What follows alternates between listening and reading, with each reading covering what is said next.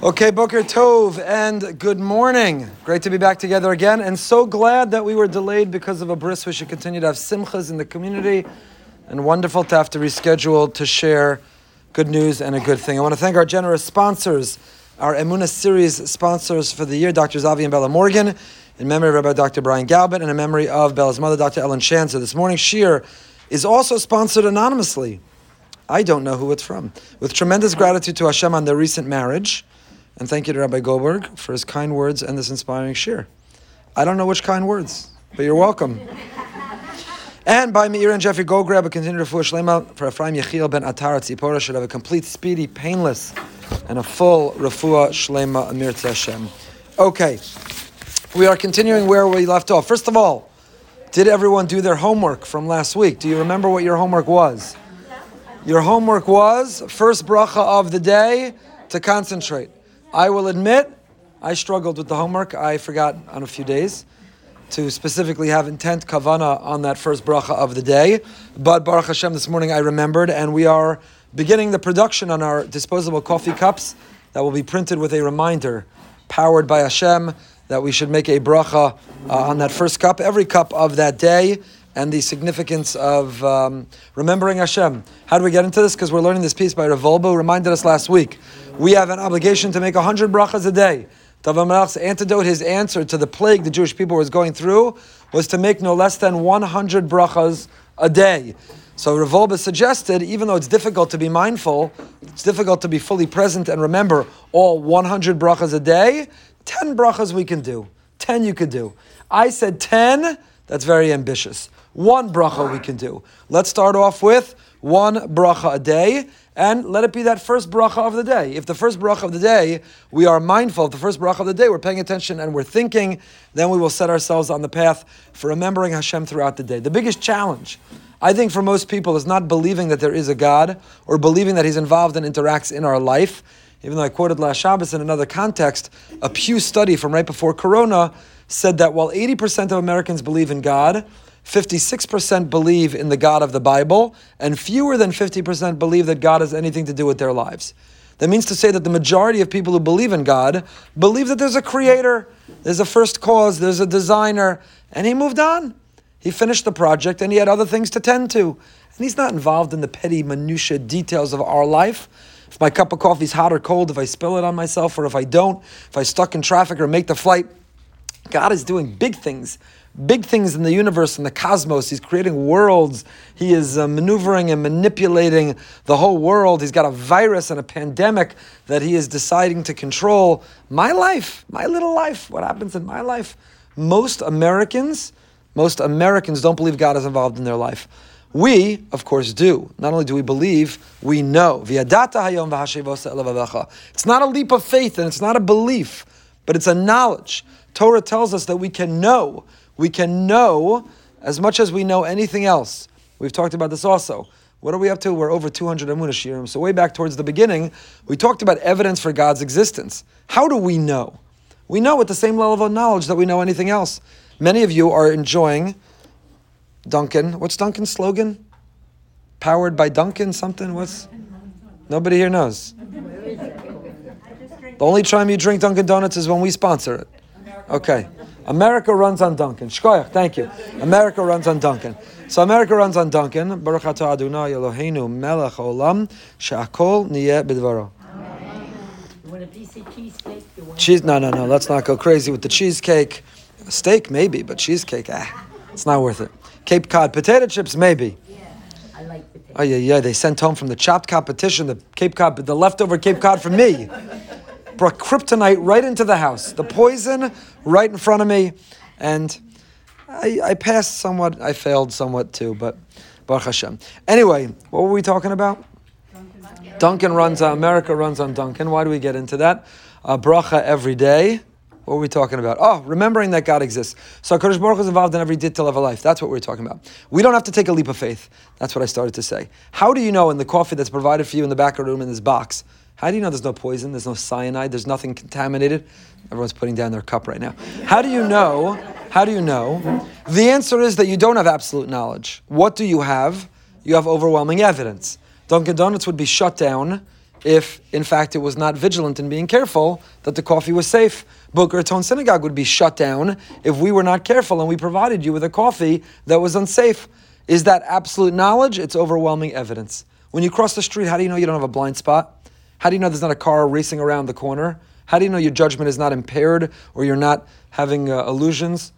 The answer is you don't, but you have overwhelming evidence that you're mentally stable and that you're healthy, and that empirically your experience has taught you if you look both ways, it's safe to cross. And the same is true with countless other examples that we do not have an absolute knowledge of anything in our lives. Anything. There's nothing that we know with certainty. We accumulate and we amass as much evidence as we can, we weigh it, and when we have overwhelming evidence in a certain direction, we make decisions based on that evidence. And what the Torah is asserting, what the Torah tells us is, there is no less evidence for God's existence. And that's why atahare saladas. You've been shown not to believe, you've been shown to know. Don't take a leap of faith, that's other religions. We don't have to leap anywhere. You could stay put. You don't have to jump off the ground. You don't have to take any leap. You can know, know, examine the evidence, consider all the so called proofs for God's existence, and when you examine and you collect all the evidence, you will come to the conclusion, like in other areas of our life, and we can know. We can know. So what happens? What's the problem? Why did I forget to have kavana for my opening bracha on my opening cup of coffee most of the morning since last week? I'm an honest teacher, so I began by telling you I forgot to do the homework most of the days. Why? If you ask me, do I believe? I don't believe. I know there's a Ribbon Shalom. I know there's a God. I love Him. I'm invested in communicating, spending time with Him, and being devoted to Him. He loves me. I am filled and overwhelmed with gratitude for feeling and sensing the love He has for me. So why couldn't I remember to make a bracha on the cup of coffee? Because what happens? We forget. He's invisible. We don't hear him, and life gets in the way. And that's why we have the hundred brachas a day. Have kavana for ten, says Rav Says Goldberg, try for the first one. Try for one. Try for one. So that's why we're going to produce these cups of coffee.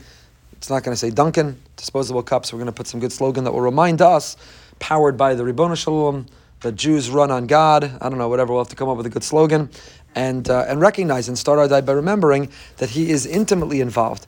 In other words, He's not just aware of what's going on in our lives, it's not just He has expectations and holds us accountable for what's going on in our lives, He is intimately invested in and interceding on behalf of our lives. Those who are blessed to be parents, those who want to, should experience that blessing and know it. We want to know what's going on in our kids' lives. We're desperate. As a parent, it's not like, don't bother me. Why do you keep telling me? Every time the WhatsApp group lights up with pictures of where they are now and how they're spending money on your credit card right now, okay, the credit card's got to, you know, you got to deal with that. But you're overjoyed. Like you can never get enough pictures of your grandchildren. I, I don't care if you run out of memory. You run to the store and buy more memory, get a new phone. You could never get enough information of what's going on in your children and your grandchildren's life.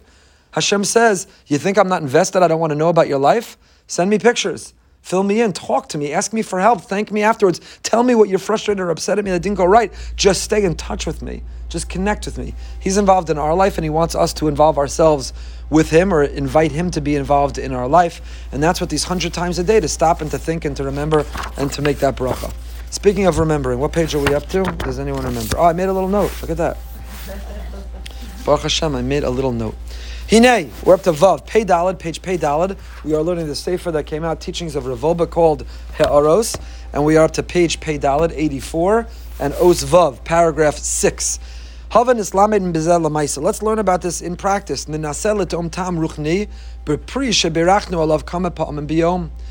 Rav Wolbe developed the idea last time, if you recall, that we need to eat in order to live. Our life is not sustained. You can't breathe. Your heart won't beat. You cannot live if you don't eat. Nebuch, there are people who starve to death. When I deal with end of life issues, which tragically come up way too often, that's often the most popular question. Is it's end of life? Do we have to provide oxygen? Do we need to put in a feeding tube? Do we intubate? Do we have to put in a peg? Do we have to are you allowed to? And halach is complicated, and I want to simplify it right now, other than to say that in a general sense, halacha says we don't have to take heroic measures, extra measures. You do not have to continue a dialysis or pressors for blood pressure or antibiotics for infection, but to withhold oxygen and nourishment means that the person will not die from illness, they'll die from starvation or from suffocation. So if illness takes their life, that's Hashem. But if suffocation or starvation takes their life, that could be on us. Each case is different, and again, every case needs its own question. My point only is we know that if we don't eat, we will die. We need to eat to live, which means that inherent within all food that extends and gives and sustains life is that life force, is that life energy. Who is the source of all life force? Who is the source of all energy? It's the Almighty, it's Hashem. So where can he be found? He can be found in every breath of air I take in my lungs.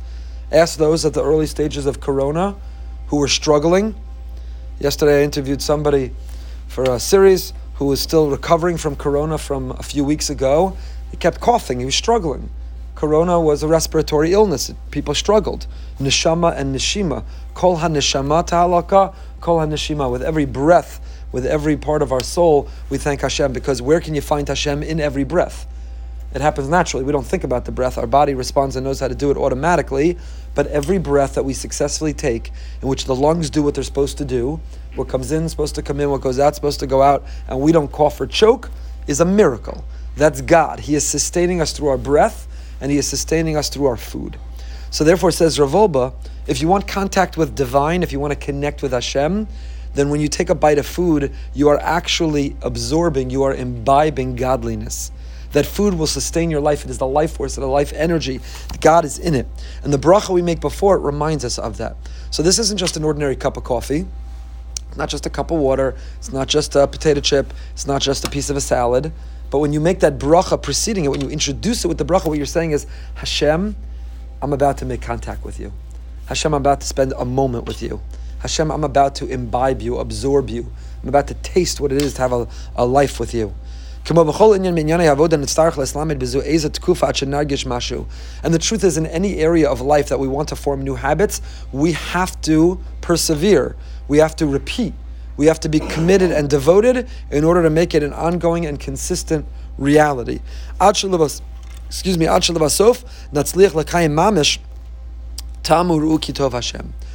goal is to actually be able to experience Tamu Uru. I don't remember if I mentioned it in the Amunashir. I mentioned recently in a Shabbos Drasha. My Babi Allah Shalom, Ruth Aboff, my grandmother, her favorite pasuk in Tanakh was Tamu Uru Kitov Hashem. In the hospital at the end of her life, she told her children and grandchildren, don't ever forget Tamu Uru. Just taste and you will see Kitov Hashem. If you don't think God is good, it's because you haven't given a taste. You haven't taken a taste. Take a taste of a life with God. Take a taste of a life with Emunah live with Hashem for a period of time, talk to Him and be grateful to Him and feel His presence in your life. Feel His support and His embrace. Know that He's by your side. Taste it. Taste what it's like. And you will realize Kitov Hashem. There is no other way. I mentioned, did I mention the Amunashir? I mentioned Shabbos morning we had been on a tour of the Coke factory in Atlanta several years ago, and the history of Coke, which I won't repeat now, the entire thing, but basically uh, it was sold first in a pharmacy, and it was a syrup that had to be mixed with water, and nobody bought it. Did very little sales the entire first year. It cost more to produce the syrup than they did in sales in the revenue of that year. And then they had an Einfall. He had a great idea. You know what? So confident in the winning formula of Coca Cola, still the secret winning formula of Coca Cola which is a whole separate topic. How does the OU give it kashrus? How do you supervise and give kosher supervision to a company that has a formula that's secret and won't tell you? So there was actually a tshuva in Hebrew written uh, a century ago when Coca-Cola formula first began. We studied it one year on Pesach because how did they know if there was chametz? What Coca-Cola does, this is the tangent of a tangent of a tangent. So stick with me, and somebody get us back on the highway afterwards. But do you know what Coca-Cola does? To the best of my knowledge, if there are 10 ingredients of Coke, they actually store 15 ingredients in the factory. And they don't let the mashgiach know which ones are the ones that are really going in and at what proportion. That's how you can know everything going in is kosher, but you don't really know what the formula is. You don't really know what the formula is. So he had an Einfall, the inventor of Coke, who was losing money in that first year, said, You know what? I'm so confident that we have the winning formula. I'm so confident if people only tasted it, they would see how good it is. Everyone gets a first taste for free. Now Costco does that. Everybody gives a first, first taste for free, right? Every bend you turn in Costco, there's somebody, I don't know, they're doing that during Corona. I'm very makbid. I haven't gone shopping during Corona. I'm not ready to go back yet. No? Ever. I'm very makbid for life. So, so if a taste, take a taste, and then you're going to buy the product. It's so good. So David HaMelech says, take a taste. Tamuru'u, and David HaMelech says, I know with certainty Kitov Hashem. You're going to find that Hashem is great. So that's what Rav Wolbe says. Rabbas to Elisi Islamdas Hazos. So Rav Wolbe says, literally take a taste. Take a taste, make a shahakol. Hashem, everything comes from you. You're in this coffee. The coffee bean, the grinding, the packaging, the flavor, the splendor, the stirring, the right warmth, my hands, my, my soul. It's nourishing me, it's waking me up. The caffeine. Shakol Hashem, when I put this in my system, I'm putting you in my system. I'm making contact with the divine. I'm speaking, I'm, I'm making a, connection with you, Hashem, through that cup of coffee. Chazal Omer Medrash. Chazal say, Tamaru Kitov Hashem. Omar Kodesh Baruch Hu. Have a Mekayim kol mitzvos shenasati l'cha b'Torah. Hashem says, I want you to fulfill all the mitzvahs in the Torah. Fulfill them all. Have you eaten? I made a beautiful world for you. It's got an incredible shmorg. There are incredible opportunities out there. I made an amazing, amazing, beautiful menu. Have you eaten from the fruit of my tree? Have you tried the vegetables from the ground? All I ask you, all you have to do to pay is make a bracha. In other words, here's Publix, here's the Grove, here's Aroma, here's Winn Dixie. Come in and take whatever you want the way that you pay, the cash register is, just say thank you. Acknowledge and reference where it comes from. And it's all yours, says God. When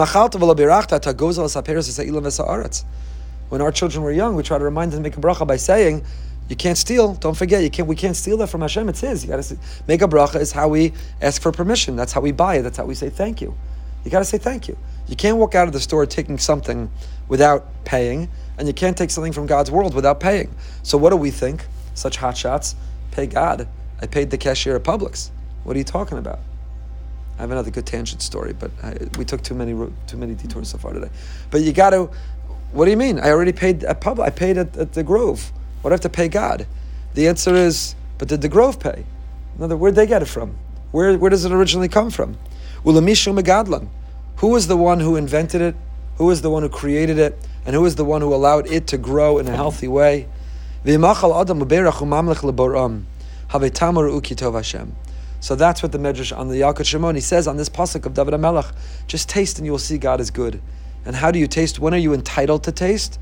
What is the payment of the currency? You don't Venmo or Zelle God. All you have to do is say Shakol Niyabidvaro. All you have to do is make a bracha. And through that bracha, that is the payment. Bir Bala Zesra Anan. So the Zesra Anan says the following.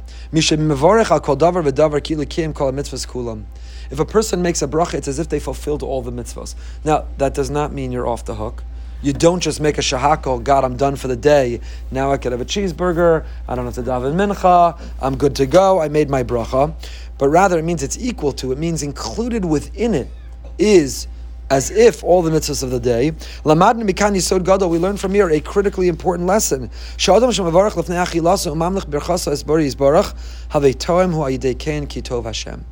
It means that there are 613 different trajectories or steps or paths to connecting to God.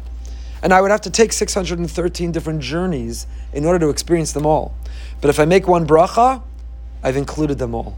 It's as if I've taken every journey there is. Why?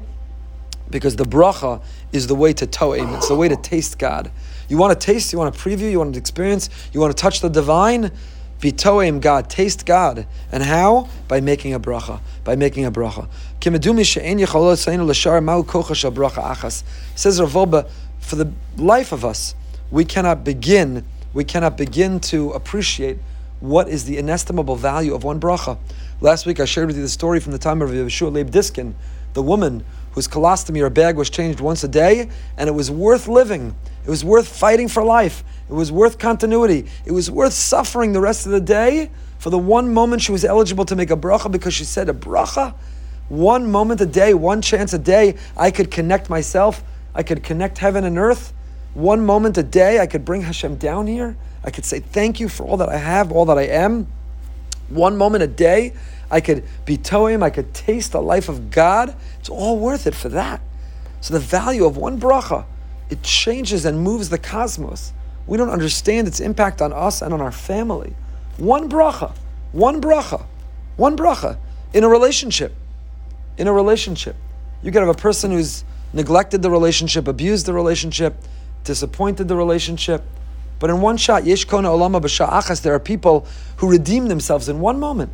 In that one moment that they said please or thank you, in the one moment they made that bid for connection, in the one moment they humbly submitted and conceded to the nature of that relationship and appreciation for it, can change the entire relationship. The value of saying the right thing in the right moment the right time, in the right way to the right person, it can change and move worlds. It moves worlds. We know that. In the world of diplomacy, world wars began because the wrong thing was said, or were avoided because the right thing was said. What a bracha can do, the value of a bracha and the value of an amen, which we've talked about, maybe we'll talk about more. The whole notion of amen, we know groups of, of women, groups of people gather to make brachas out loud, answer amen to one another because of the value of what that does, how it changes the cosmos, how it changes the entire world. Kirva atzuma kazos libore olam. We'll turn the page to Pehe. Afilo ide bracha achas v'yechida bilvad. You could ignore God, neglect God, disappoint God all day long. You're not allowed to. We're accountable for it. Shouldn't be proud of it. We got to work on it. But with one bracha, we can repair that damage. With one bracha. You have a child who was chutzpahdik the entire day. You have a child who ignored what you asked him to do the whole day. You have a child who is rude and obnoxious the whole day. And then one moment after dinner, they come up and they say, I really want to thank you. Dinner was delicious. Thank you for the work you put into it. They snuggle in your arm and they say thank you for whatever it is, or they just a gesture of affection, even if there's no words to it. Are you still thinking about their chutzpah, their disobedience? No, you're just grateful. They have repaired and they've changed. Now, if they go back to being chutzpah, you got to take away their phone. But if in that one sentence, in that one gesture of affection, they've won you over. So the Ribbon that's the power, says Rav Wolbe, one bracha, one shahakal. Maybe we didn't have our best day spoke lashon didn't really daven, didn't daven with a lot of kavana, didn't do what we were supposed to, meant to, wanted to, could have done. But we then decided one bracha, Hashem, I'm coming back to you. And, and by the way, how long is this conversation with God? As we spoke about last week, a millisecond, one second, three at most. I don't know anyone who takes more than three seconds to make a shahakal. How long is that conversation? We're not exactly significantly interrupting our life. This is not a major gift we're giving. And yet, look at the inestimable impact it can have. And the whole food tastes different. The food tastes different. If the food is an atheist agnostic food, is it the experience of eating as an atheist or agnostic? Or are you eating as a believer? Not a believer because we said you don't need faith. Are you eating as a knower? Are you eating as somebody who knows there's a God and who feels his presence and who finds him in that food? Finds Hashem in that food. He's in the food that we eat. It sustains us. It's our life force. It's our life source. It energizes us. And that's Him, hidden, cloaked within the food. Now, our mission is to peel back those layers, to reveal Him, to find Him and make contact with Him in that food. Now, what food is He in? He's never in kale, but He's in certain foods. He's in certain foods. Doesn't matter. You know, somebody sent me a shaila on Friday, not from Boca. No one who lives in Boca, nobody you know. They sent me a shaila. They forwarded me an article and they wanted to know: Are you allowed to massage kale on Shabbos? I didn't, I didn't know what that was. I was afraid to open the article, frankly. But apparently, there's something you massage the lettuce. It brings out something in the lettuce. You're supposed to massage kale. It softens it. it there's nothing you can do to it that will make it taste good. You can massage it from Hein till Morgan. It's not going to help. Not going to help. Unless you douse it with the sugary salad dressing that'll make it uh, edible. Anyway, I won't tell you what I wrote back to the Shaila. Are you allowed to massage kale on Shabbos? It was a man who wrote it to me. So the first thing I said is you've got to turn in your man card, first of all, and then we could talk. You have hereby been suspended just for asking this question, and then we could figure out the answer together in Hilchos Shabbos. So I don't know if Hashem's in the Kale or not, but whatever we're putting, although his name, Kale, maybe, maybe, maybe Dafka, maybe he's in there. So, but but it's a totally different mentality and attitude towards eating. And I don't want to fixate on the eating. Again, we gave a shir online a few months ago in Elul about the Jewish hashkafa of eating, but it's true about breathing. There's a reason, you know, we're, we're living in a time where our breathing is so shallow. There are countless articles and research that shows that many of the illnesses and much of what we're suffering today is because we're always running and doing and active and we don't stop to breathe deeply. And we're not getting the oxygenation we need, respiratory, we're not living the, our best selves. Our breathing is very shallow part of why I saw an article that said, you know why it's shallow? Because in order to really take in a deep breath, you need to lift your head up, and we all the time are like this. And there's actually studies that show that our head is down facing our little device all day long, watching, typing, listening, talking. We're looking down, that we're not taking in the oxygen that we need. So it's not a coincidence. Neshama and neshima, breath and soul, are the same word. We restore our soul when we take deep breaths. So to set that alarm, maybe that'll be your homework. Not yet. We didn't really complete the homework from last week, so we have a repeat of that homework.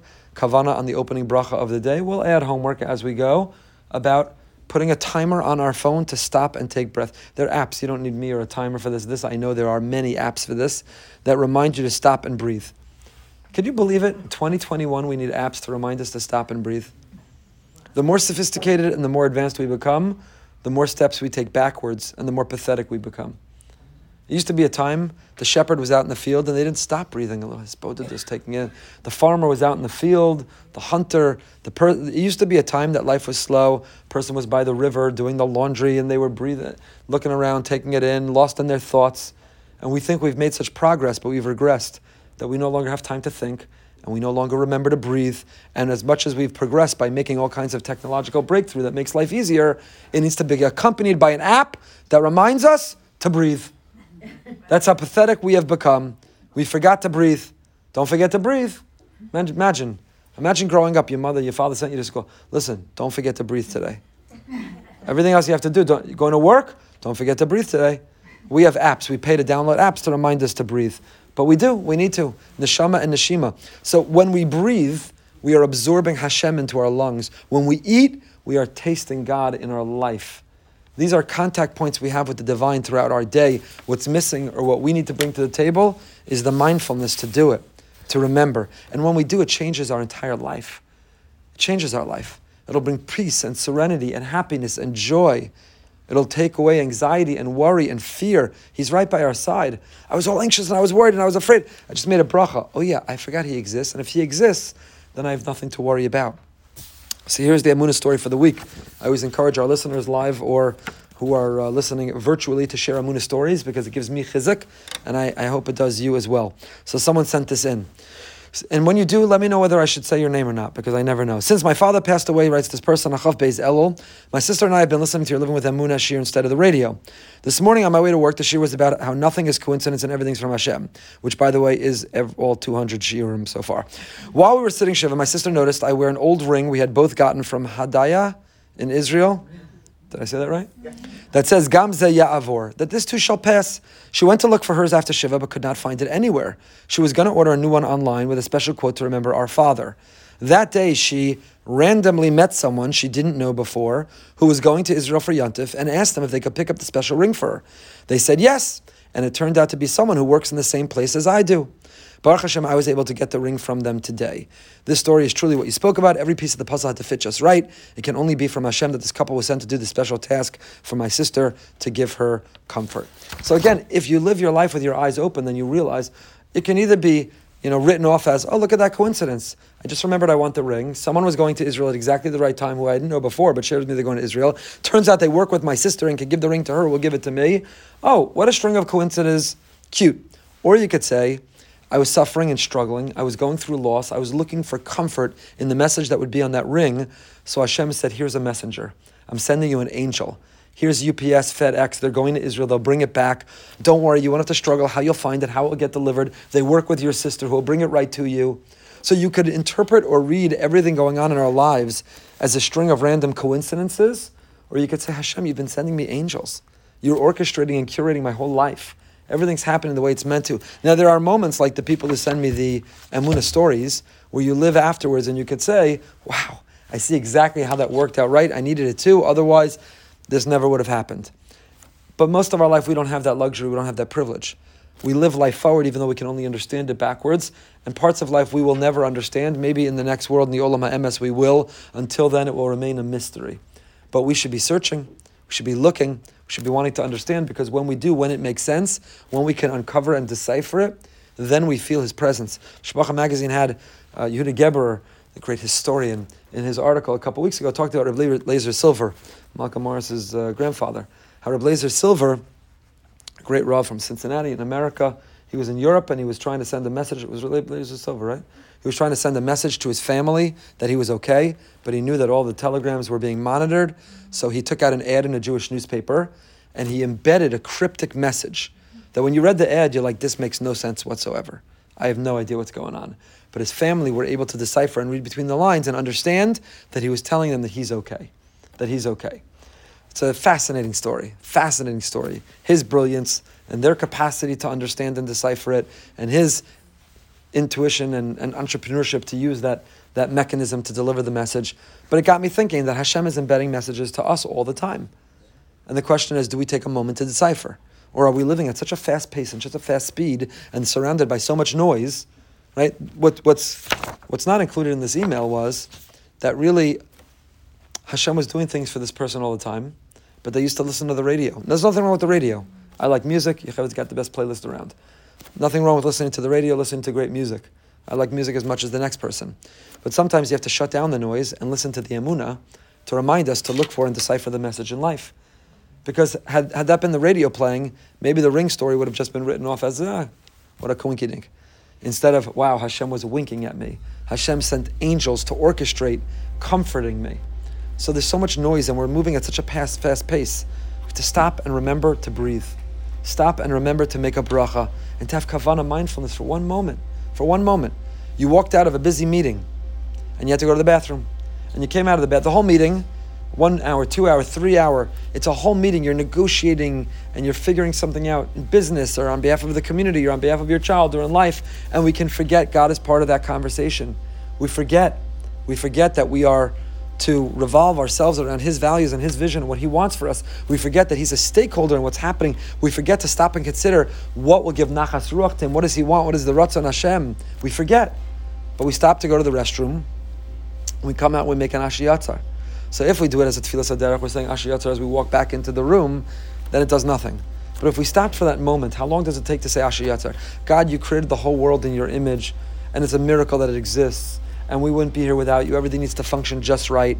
And you made the most incredible factory called the human body. You're amazing. Now you go back into the meeting, you're like, whoa, I was wondering where's God and how this will work out. And I was panicking and I was anxious and I was envious. But that Asher Yatzar just put me back on track. That Asher Yatzar just got me navigating right back on the road. So those hundred brachas a day, and whether it's the shehakol and the cup of coffee, or whether it's even the bracha on kale, or whether it's an Asher Yatzar after going to the bathroom, or whether it is a minei besamim on a wonderful fragrance, that bracha, because it's so easy to lose track, there is so much noise and there's so much wind that is knocking us off course. That bracha, that bracha is the anchor, it's the navigation tool, it's the GPS system. The bracha brings us back to living with Him. And when we live with Him, we can decipher the code. Then we'll see that He's all over our life. We'll see that He's all over this world. We'll see that He's everywhere. We just have to acquire that relationship with Him. We have that invitation and we have that opportunity. And then Rav Wolbe has the following question, which we're not going to continue. Believe it or not, we are already out of time, but I'm posing it as the question for next week. Maybe there'll be a baby born today, and then we won't have to start late next week. If not, we're back to 8:45 next week. So, barring any extraordinary circumstance, we're back to 8:45 next week. But we'll just read his question for you to contemplate and think about. Yesh lav and baruch yesh tzarach is God so egotistical? Is God so arrogant that he needs man to be grateful to him? Why does God need our prayers? Why does God care so much? Is God so, such an egomaniac? Why does God need our prayers? We'll pick up with that Amir Hashem next week. Until then, stay happy, stay healthy, stay holy. Join us tonight for Behind the Bima with Professor Ruth Wisse. Have a fantastic, fantastic day.